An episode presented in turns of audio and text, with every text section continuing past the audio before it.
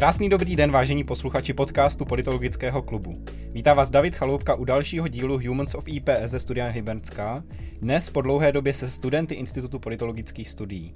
Já tak zde vítám Elišku Pešičkovou a Petra Hrebenára, kteří třetím rokem studují bakalářský program Politologie a mezinárodní vztahy. Zároveň absolvovali stáž v rámci českého předsednictví v Radě, co byl Lasson Office, jestli to říkám správně. Říkáš to správně a, a jo. A o tom si určitě popovídáme v druhé části. Ahoj. Ahoj. Ahoj, díky za pozvání. A začneme klasickou otázkou, jak jste se dostali na Institut politologických studií a proč jste si vybrali právě studium politologie a mezinárodních vztahů. No, já jsem už nějak od malička hrozně chtěla být právnička nebo diplomatka, protože jsem všude viděla, jak se hezky oblíkají, nosí super kabelky a tohle všechno. A když jsem byla starší, tak jsem pochopila, že to úplně není o tom a že je to spíš o těch vědomostech a o vzdělání. Takže jsem na střední školu šla na obor provoz diplomatických služeb a z toho už byla docela jasná cesta na IPS, protože ten obor mi nejvíc vyhovoval, Zároveň o, tam nebyly žádné předměty, který bych dělat vyloženě nechtěla nebo by mi nešly jako na jiných vysokých školách, takže to byla docela jasná cesta. A politologie mezinárodní vztahy zdala přednost před politologií a veřejnou politikou? Určitě, protože kdybych mohla, tak dostudovat jenom ty mezinárodní vztahy, ale to je možnost až na magistru, takže zatím tohle byla dobrá alternativa. Uh-huh. A ty Petře? V mém případě to bylo primárně jako záloha, kdybych se nedostal, eh, nedostal na práva. Uh, nakonec, uh, a vlastně já jsem si dával přihlášku jenom čistě na, na, na tyhle dvě školy, nikam jinam. A ve chvíli, kdy jsem se dostal vlastně na obojí, tak jsem si řekl, proč, proč neskusit obojí. A, a proč ne tu veřejnou politiku. Já, já jsem to tenkrát tolik, tolik nestudoval, o čem ten obor je a, a, a hodně jsem šel jako podle názvu a toho, co mě zajímalo. A vzhledem tomu, jako, že ta, ta politika a to, co se děje, mě tak jako vždycky přitahovalo, tak jsem si vlastně řekl, že ta politologie mezinárodní vztahy by mohly být uh, zajímavý s tím, že to mezinárodno mi dal jako ten, na to jsem dal ten větší důraz, proto jsem šel. Jak jste zatím s výběrem spokojený, co vám to zatím dává Institut politologických studií a především studium politologie? Nějaký nadhled třeba, když pozorujete to veřejné dění a ten teoretický základ, co vám ta škola poskytne, že to pak uplatňujete v životě a v tom, jak sledujete to, co se děje?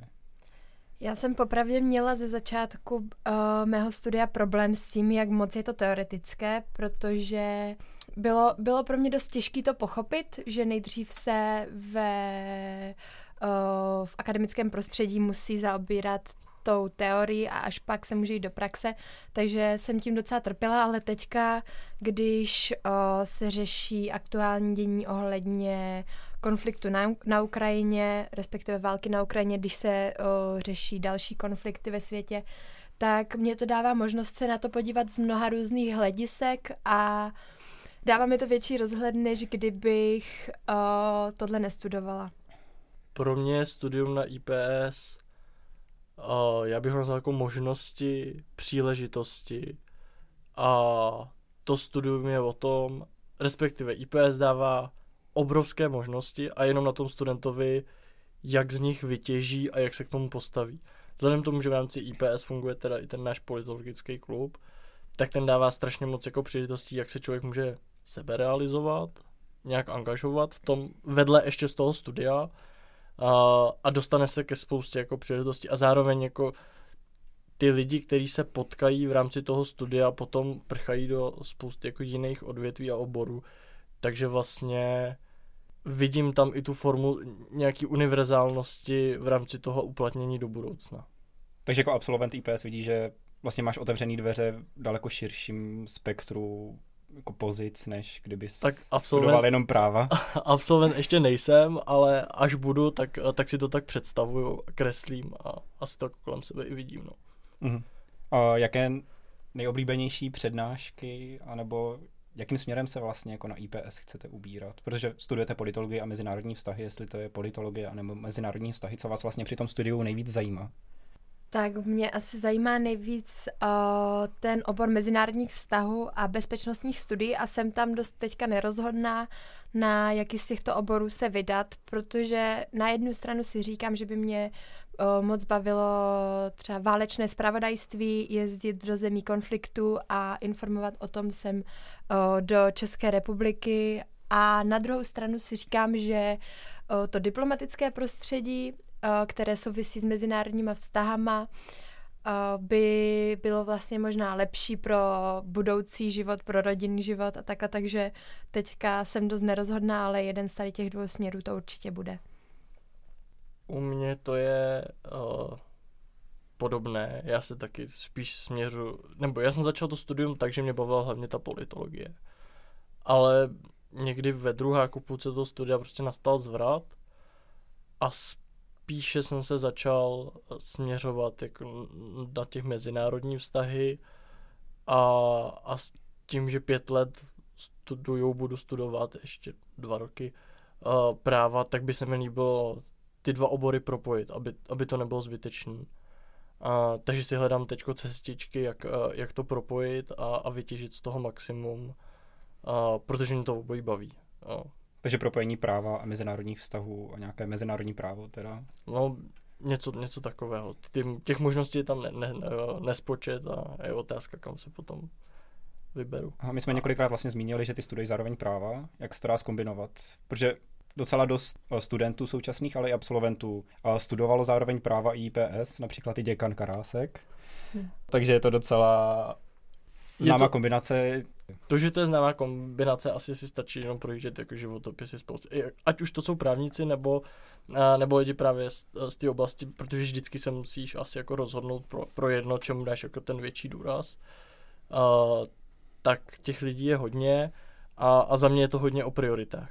Uh, protože se nedá vyhnout tomu, že, bude, že budeš mít kolizi uh, v, rámci, uh, v rámci předmětů, takže někdy si prostě musíš vybrat a buď to ten předmět, eh, ten rozvrh si upravit tak, eh, že dám přednost jednomu před druhým, anebo ho teda to, ten druhý předmět oželit a, a potom si to dohnat buď to z výpisku od, od eh, spolužáků, anebo si prostě načíst tu povinnou literaturu.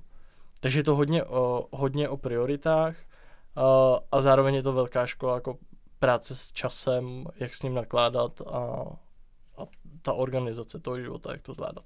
Takže je to hodně o tom člověku. No.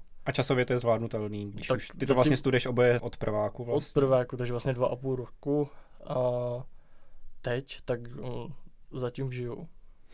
Na druhou stranu nevím, uh, nevím, jestli by to bylo stejný, kdyby jsem nezačínal ten prvák distančně. Ta, jako ta, ta distanční forma asi byl takový ideální start a přechod vlastně mezi tou střední a vejškou, takže vlastně když se mě někdo z, z maturantů třeba ptá na to, jaký to je, tak říkám, hele, bylo to v pohodě, ale dej si pozor, já jsem to měl distančně, takže ten můj názor je zkreslený.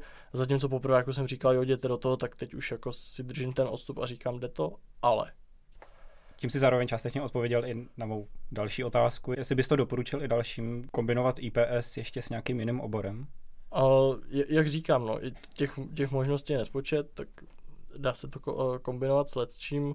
Pak je teda otázka, jestli to je potom už kombinovat, jsou znám studenty, kteří studují právo a, a doktor, jako medicínu, a, tak tam je to, jako to propojení hodně, hodně úzký. A, tady si myslím, že v rámci těch humanitních oborů to propojení a, a potom a to uplatnění a, je daleko lepší. No. Mm-hmm. Ty jsi, Eliško, teďka ve třetím ročníku přidala ještě marketing a PR na IKS, že jo? Ano. Proč pak ses tak rozhodla? Um, no, já jsem byla na Erasmu ve Švédsku uh, v letním semestru a já jsem asi nějak od 15 už byla na brigádách, bez přestávky vlastně jsem, jsem od 15 měla různé brigády, takže po škole jsem vždycky měla co dělat, včetně toho, že jsem šla ven s kamarády, vydělávala jsem si peníze a když jsem dojela do toho Švédska, tak to vlastně byla jenom škola a pak jedna velká party. A já jsem si řekla, jo, já se vlastně jako připadám hrozně zbytečná.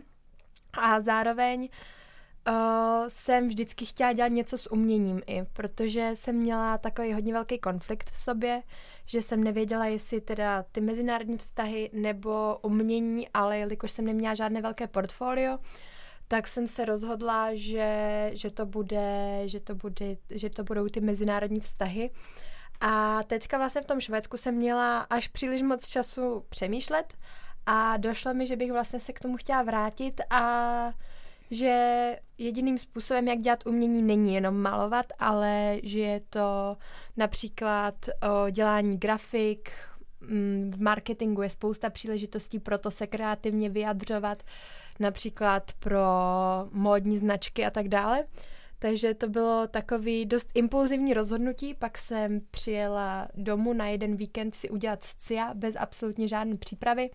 Další víkend někdy v červnu byly ústní pohovory, no a pak jsem si řekla, doufám, že se nedostanu, protože tam vlastně nechci. No a jsem tam. Doporučila by si spíš marketing a PR než IPS? To se nedá říct, protože uh, na IPS už jsem dva a půl roku a na marketingu teprve půl roku, takže tam nemám ještě tolik zkušeností. Zároveň je to každý úplně diametrálně odlišný s těma předmětama, co já jsem si vybrala. Protože na marketingu mám například uh, předmět marketing módních značek, takže je to úplně, úplně něco jiného a teď si říkám, že mě to baví víc, ale jenom kvůli tomu, že dělám to, ty předměty, které mě baví, protože předpokládám, že uh, budu muset skončit po prváku, jelikož chci na rok zas na Erasmus a je to dost těžký to řešit, takže ne, nedá se to vůbec porovnávat. Uh-huh. Tebe se Petře ptát nebudu, protože práva jako, to určitě nebude lepší než politologie a mezinárodní vztahy. jako všechno to, obojí to má své specifika a záleží na tom nastavení toho studenta, co mu víc vyhovuje. No. Mm. Ono mož... a zároveň i ty školy jsou jako odlišné v rámci toho FSV, když budeš porovnávat to, to MKPR a politologii mezinárodní vztahy, uh, tak vlastně ve výsledku ten přístup tomu studiu, nebo já jsem to nezažil, ale předpokládám, že tam bude velice podobný, zatímco opravdu jako ta, ten mindset a ta filozofie za, za tím studiem na právech a na politologii je opravdu jako odlišný. Ono právě se můžeme jako to porovnat s tím, jak vás to připraví třeba na nějakou budoucí práci, protože třeba mě studium politologie připadá hodně jako velká příprava teoretická třeba na nějakou budoucí akademickou práci. A není tam třeba jako problem solving a tyhle ty věci? No já si myslím, že se na to jako v rámci IPS myslí a že se snaží postupně ty předměty jako přidávat. Visk, workshop, praxe, teorie, tam chodí přednášet prostě externí. A a co třeba, anebo on, není to tak jako prezentovan tak na těch právech, a na té politologii je, tak je tam to propojení právě toho institutu a těch externistů, absolventů a že si jich vlastně drží a snaží se tu praxi přitáhnout. Takže možná je to jako otázka času, než, než tohle se začne troš, ještě, ještě víc a víc projevovat v tom, v tom studiu. Když se vás někdo zeptá, co studujete, co vlastně řeknete? tak pro mě je teď taková bizarní situace, protože já řeknu práva, politologii a mezinárodní vztahy. Uh-huh. Takže někdy se někdo nachytá a říká jako tři školy, wow, jak, jak to zvládáš. Tak jako uh, složitější to všechno, to všechno vysvětlovat. A, a vždycky si řeknu tady to jako dvojádu, respektive triádu těch, těch pojmů. Tak já to mám ještě trošku vtipnější, protože mám politologii a mezinárodní vztahy a pak ještě marketing a PR. Takže jsou tam dvě A vlastně. Tak vždycky říkám, no, mezinárodní vztahy a marketing.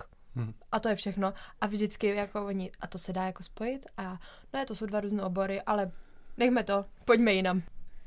Oba jste vlastně členy i politologického klubu v rámci IPS. Ty jsi zároveň byl Petře předsedou akademické sekce, Eliška je teďka místo předsedkyní pro politologii a mezinárodní vztahy. Jak vlastně ten spolek vnímáte? Jako, ty si Petře říkal, že to je velká příležitost. A jestli byste po případě zájemcům doporučili členství? tak členství bych určitě doporučil, vzhledem tomu, že je zdarma, tak vlastně tam nemáte co ztratit.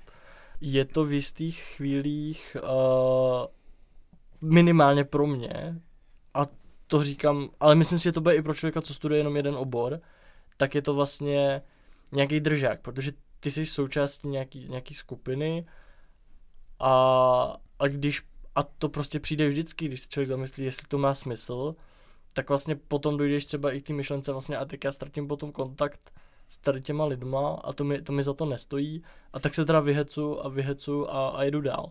Takže jeden z těch aspektů a za mě jako takový ne tolik jako zmiňovaný, je to, že tě to jako drží a táhne dál, vždycky máš s kým si pomoct, protože ne každému se poštěstí při tom nastupu na výšku uh, si najít tu svoji bublinu kamarádu, uh, se kterou si pomáhá. Uh, zároveň kolik, kolik nás je na, na politologii 100, 200, 100, necelých 100, tak prostě to je docela velká třída na to, abych se tam znal se všema. Uh, a kruhy nebo něco takového prostě, prostě není a myslím, že to ani nedává smysl. Takže, takže tohle je ten jeden aspekt a druhý aspekt, když jsem prváky minulý rok lákal do akademické sekce, tak eh, tím, jak je politologický klub eh, členěný, tak uh, vedle těch studentských aktivit, jako jsou party, nějaký výjezdy na lyže, voda a tak, uh, tak uh, potom i ten, uh, ta akademická sekce za mě jako jedna z těch uh, silnějších a která je nejvíc vidět jako navenek toho PKčka, uh, tak je důležitá uh, a přínosná v tom, že organizují ty debaty uh, a to spojení ty akademie s tou, tou širokou veřejností a když potom naplníte posluchárnu na Fildě, protože děláte debatu kandidátů na primátora hlavního města Prahy, tak je to vlastně pak takový krásný po, pocit, když se něco takového povede a, a řeknete si, wow, tak chceme dělat co. Nebo když jsme dělali tři večery pro Ukrajinu, jako vybrat 100 tisíc během týdne po tom, co vypukne konflikt a poslat na tu Ukrajinu, to bylo taky úžasné. Já to možná vezmu uh, trošku z jiného úhlu než Petr, protože uh, už jsme teda slyšeli uh, mnoho úspěchů, který měl politologický klub jako spolek, uh, nejen v těch debatách. A mě o, to dalo také ty příležitosti, samozřejmě už během covidu, když si každý myslel, že mm, jak, jak je možné si vůbec najít kamarády, jak je možné navázat sociální kontakt v té době, tak už v té době já jsem si našla ty přátelé, moderovala jsem piva s akademikama a takhle, takže spoustu příležitostí, ale taky mi to dalo moji nejlepší kamarádku, se kterou bych se pravděpodobně bez politologického klubu neznala. Dalo mi to taky spoustu kilo navíc, protože jsem pila hodně piva, takže to bylo takový nemilý, ale, ale vlastně, vlastně, i, vlastně i skvělý, protože s tím se pojí tolika zážitků, že na ně člověk nikdy nezapomene. Takže já bych řekla, že ten sociální kontakt, který je tak moc potřebný, když už si nevíte rady během toho studia a jste unavený, už nechcete nic, tak tohle je to, co vám ten spolek dá. Dávám to ty kamarády, který tam budou a který jsou na tom mnohdy ještě hůř než vy. A vy to vidíte a řeknete si super, tak teď si tady spolu pobrečíme a bude to v pohodě. No, je právě skvělé, že ten politologický klub má vlastně to široké spektrum jakýchkoliv činností, takže ať už to může být party, party, party, tak to zároveň může být ta debata a diskuze, ať už s nějakými státními představiteli, a nebo i vlastně vědci z praxe, kteří nám můžou nějak představit tu svou práci a říct vlastně, jak ten výzkum toho politologa vypadá. A my se přesuneme teďka už ke stážím. Je to něco, co by během studia měl každý absolvovat, stáž, nebo nějakou práci z praxe? Já si myslím, že na našem institutu je to velmi potřeba, protože když to porovnám například s lékařskou fakultou, tam člověk vyjde, udělá tři roky, mám pocit, tu atestaci a je, je z ní lékař a má to místo víceméně zajištěn, ale uh, na našem institutu, když se člověk opravdu nebude snažit a nebude chtít dělat něco navíc, tak vyjde a má ten titul, který v dnešní době uh, už, už není tolik důležitý v porovnání s těma zkušenostma, co člověk má, takže já si myslím, že za prvý ta stáž dá člověku uh, strašně moc navrh, co se týče praktického hlediska, protože, jak jsi zmínil Davide, tak my tam máme hodně té teorie, takže takhle se může skvěle navázat tou praxí a zároveň do budoucna je to velké plus, protože jinak bez, bez jakékoliv stáže bychom všichni vyšli a byli bychom na trhu práce v úplně stejné pozici a vlastně bychom neměli kam.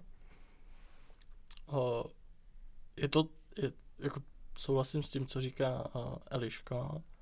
A, a myslím si, že to důležitý je dobře, že IPS během toho studia i nabízí tu stáži, ji zprostředkuje, ať už to jsou nějaké státní instituce, politické strany, tak si myslím, že to je dobrá zkušenost a vhled do toho, jak něco funguje.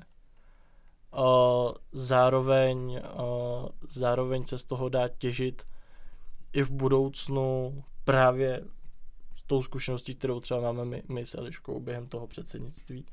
A, a, a co jiného chceš dělat během toho studia? Chceš ho celý prochlastat? Jako, jako můžeš. To, to tu možnost dá každá škola, ale myslím si, že je škoda toho času teď v tomhle věku nevyužít a, a nevytěžit z něj to maximum, který, který můžu. No a ty panáky se sami nezaplatí, že jo? Přesně, to je druhá věc.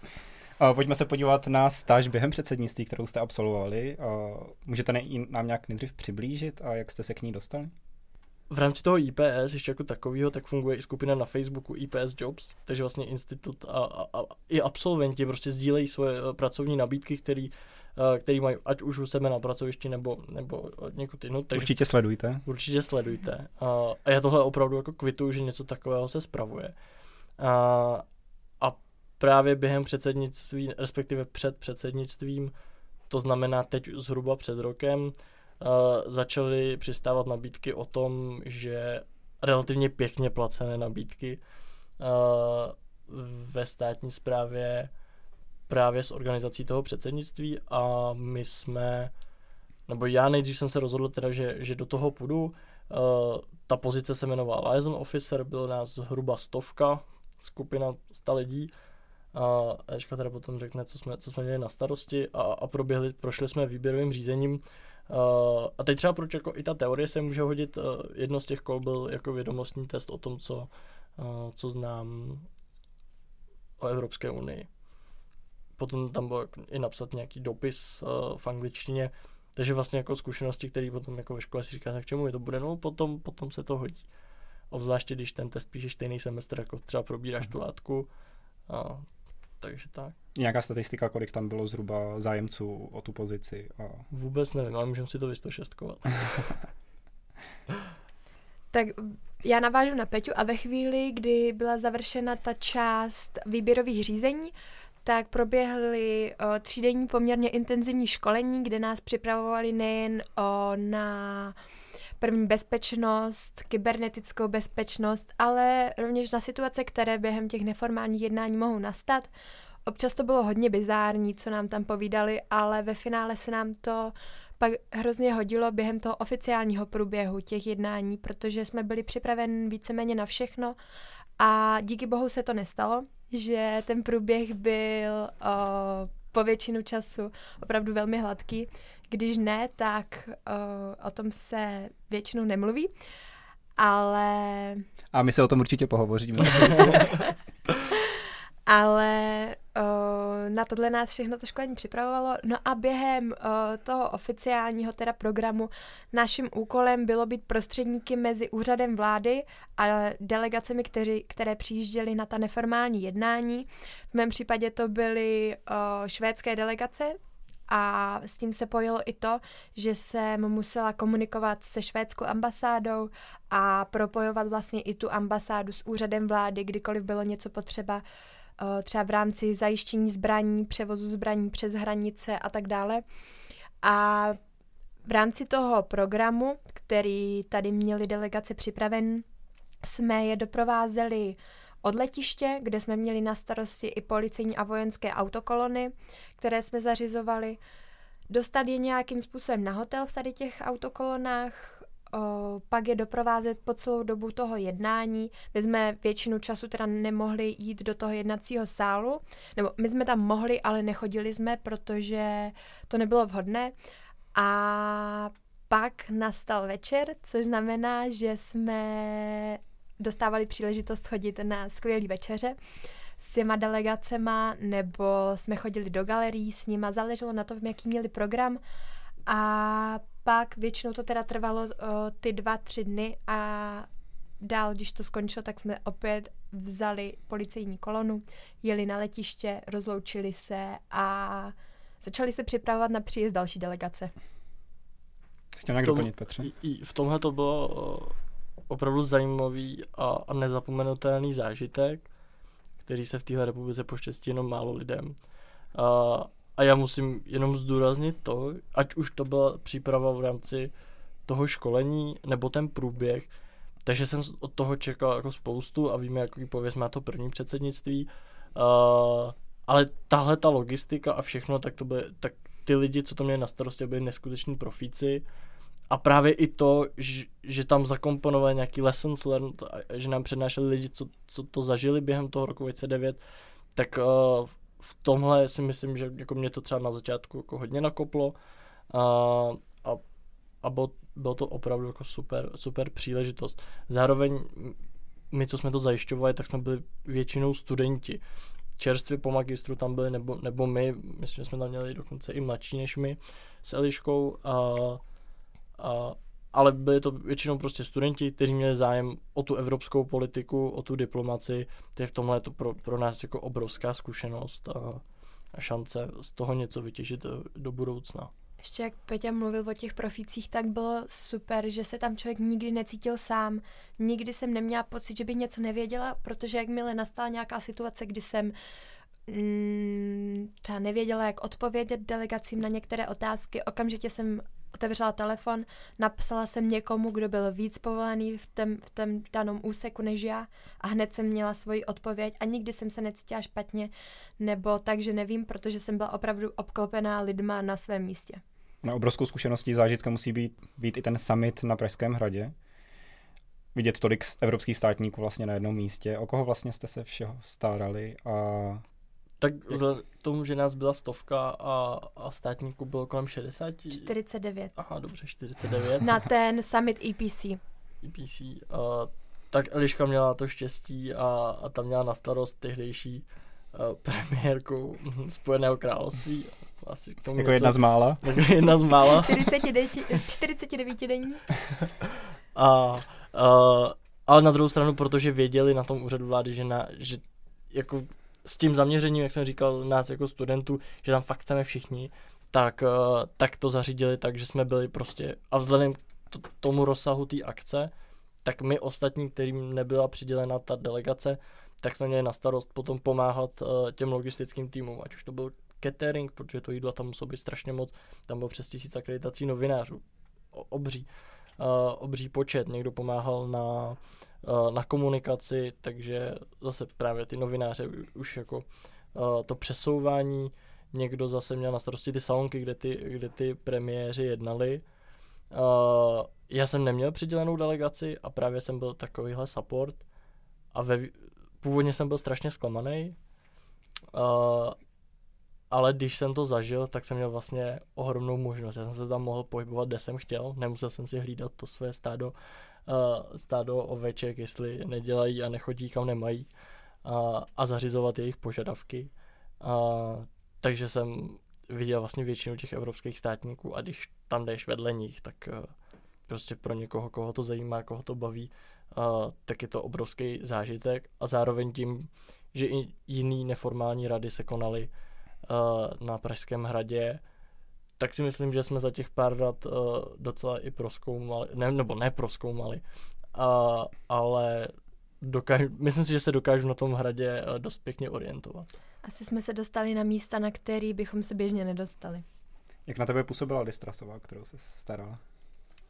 Uh, no, asi to můžu říct. Byla už. příjemnější než hlávka salátu? Uh, ne, to je samozřejmě sranda. To se vystřihne, nebo Já jsem... Uh, já jsem se s ní pr- prakticky vůbec nebavila, protože ona, když to šlo, tak ignorovala kohokoliv, kdo byl kolem ní a nešlo jenom o, o českého ochránce nebo o mě nebo o pracovníky úřadu vlády České republiky, ale šlo i o lidi, kteří sem přiletěli s ní a kteří měli na starosti její program. Ona uh, prostě naprosto ignorovala všechno dění okolo ní a když něco potřebovala, například když potřebovala jít čurat a chtěla vědět, kde je nejbližší záchod, tak to samozřejmě se jí hodilo, tak se na mě jako pousmála a dělala jakože tak mi ho ukaž.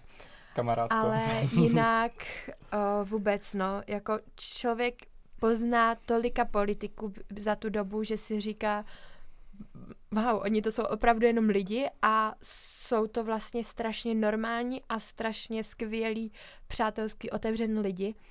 A tady to byla moje jediná zkušenost, kdy uh, jsem se jí bála.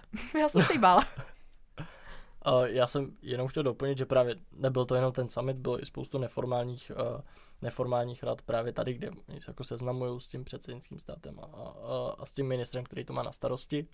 Uh, a právě tím, že jsme měli na starosti víc delegací během toho předsednictví, na každou radu jinou, respektive já tím, že jsem neměl přidělený jeden stát, ale byl jsem v rámci ostatních, uh, tak uh, jsem měl tu možnost opravdu si vyzkoušet po, jako hlavu delegace jako spoustu různých funkcí, takže ať už to byl minister, který byl opravdu bezprostřední, povídal si se mnou a měl jsem přesně jako opak toho, co teď popsala Eliška s tou premiérkou, tak potom jeden večer řekl, ale já bych nechtěl na ten společný program, pojďme na pivo. Což bylo jako opravdu krásný, ty si s ním jako pěkně pokecáš uh, o, tom, uh, o tom, jak to u něj funguje a on se zase ptá, jaký to je v Čechách. To, to bylo opravdu pěkný. Uh, nebo když jsem se staral o delegaci, která je potom chráněna spolupráce s ochranou službou, tak vlastně zjistíš, že úplně jinak se díváš na záběry uh, chráněných osob v televizi, protože tam najednou vidíš ty ochránce, který normální člověk nevidí. Uh, a taky ta, ta práce, jaká, jak, jako, jaký to jsou profíci. O, jenom jsem chtěla dodat, že o, když ono se zdá, že když je o, ta osoba chráněna, tak je to mnohem těžší práce ale já si myslím, že to vlastně bylo úplně naopak, protože mě třeba zdrhnul ministr z večeře na hradě a volá mi, volá mi ochránce, hele, on běžel do autobusu, jedeme na hotel a já, sakra. A kdyby tam vlastně on nebyl, tak já vůbec jako nemám šanci ani tušit, že ten ministr jako někam utek. Takže oni vlastně, a zároveň jsme se hrozně doplňovali, protože my jsme věděli program, my jsme věděli veškerý ty formality a oni na něj dávali pozor, takže když já jsem potřeba vědět, kde je můj ministr, zavolala jsem si, ochránce mi to řekl a vlastně mi to hrozně zjednodušovalo práci. Máte ještě nějaké konkrétní zajímavosti, krom večeří po, po samitech?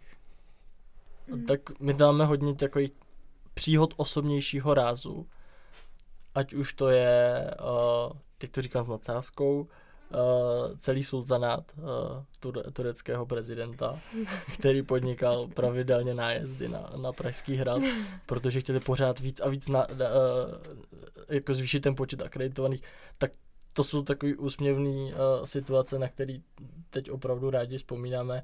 Nejen my, ale uh, celý ten tým, se kterým jsme uh, spolupracovali. Eliška má možná nějakou konkrétní, co jí teď napadne. K tomu Turecku. Já jsem byla na terminálu 4 těsně před tím, než uh, přilítal turecký prezident, protože britská premiérka přilítala uh, v poměrně podobný čas a já jsem tam přijela a tam byl prostě jako zájezd 30 mikrobusů na tom letišti, který tam čekali na to, prostě na tu tureckou obří delegaci, která v rámci toho měla mimochodem i kadeřníka, taky docela vtipný. A jsme, kuchaře taky.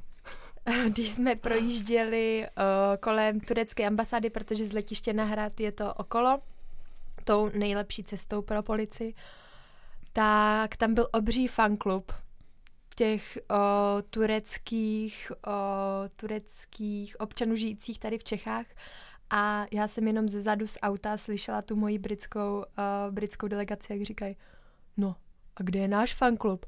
A já jsem se na ně chtěla tak otočit a vysvětlit jim to, jak to tady jako chodí teda. No. no uh, ale je, už jsme to i zmiňovali, je to prostě, byla to úžasná zkušenost, jak se podívat a vidíte potom, že někteří ty politici, jak působí v televizi, takže opravdu takhle bezprostřední jsou i v tom reálu a spousta z nás má prostě selfiečko, ať už je to prezident Macron, ať už je to předsedkyně Evropské komise a Uh, nebo finská premiérka. Nebo finská premiérka. uh, ta v té době hodně frčela, byla hodně populární mezi náma a ona pořád je.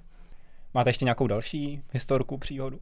O, tak na, mé, na mém úplně prvním jednání o, rady, které se tady v Praze konalo, což bylo někdy na začátku července, tak jsem měla pana ministra, který byl takový velký bohem, bych řekla. A když byla uh, večeře na Pražském hradě, kde mimochodem v tu dobu byl i izraelský prezident, pokud se nepletu, premiér nebo prezident, nejsem si jistá, tak v tu stejnou chvíli my jsme tam byli, ale to není pointa tohohle příběhu. Pointa tohohle příběhu je, že ten můj bohem uh, přišel před ten autobus, kterým jsme se dopravovali na večeři, v obleku a v nějakých Adidas běžeckých teniskách. Prostě úplně jako klasický tenisky, který si člověk snad nevezme ani do práce, protože prostě by se styděl, že, že jsou to až moc neformální. A když jsme přijeli k hradu, tak jejich program bylo projít si uh, katedrálu svatého Víta, kde měli i průvodce. A můj ministr mi řekl, hele, já jako si sednu tady před to, před, uh, před tu katedrálu na lavičku a já se tady budu koukat na fotbal, protože on byl mimochodem veliký sportovní fanoušek a takže on tam seděl na té lavičce, mezi tím, co všichni ostatní ministři byli v té katedrále a čučel tam na ten fotbal a když pak mělo dojít na to, že si podá ruku s našimi ministry o, už uvnitř španělského sálu, tak pomalu ten mobil nedal z ruky, protože zrovna bylo zakončení, to zrovna Švédsko hrálo nějaký důležitý zápas, tak to bylo takový docela, docela úsměvný, no. Tak jo, tak já vám moc děkuju za rozhovor. A mým dnešním hostem byla Eliška Pešičková a Petr Hrebenár. Děkujeme moc za pozvání. Děkujeme, mějte se hezky. A zároveň děkuji vám posluchačům, že jste doposlouchali až sem. Nezapomeňte nás sledovat na Facebooku, Instagramu, Twitteru a Spotify, kde si zároveň můžete zapnout zvoneček, aby vám neunikala žádná další epizoda podcastu. Loučí se s vámi David Chaloupka a někdy příště naslyšenou.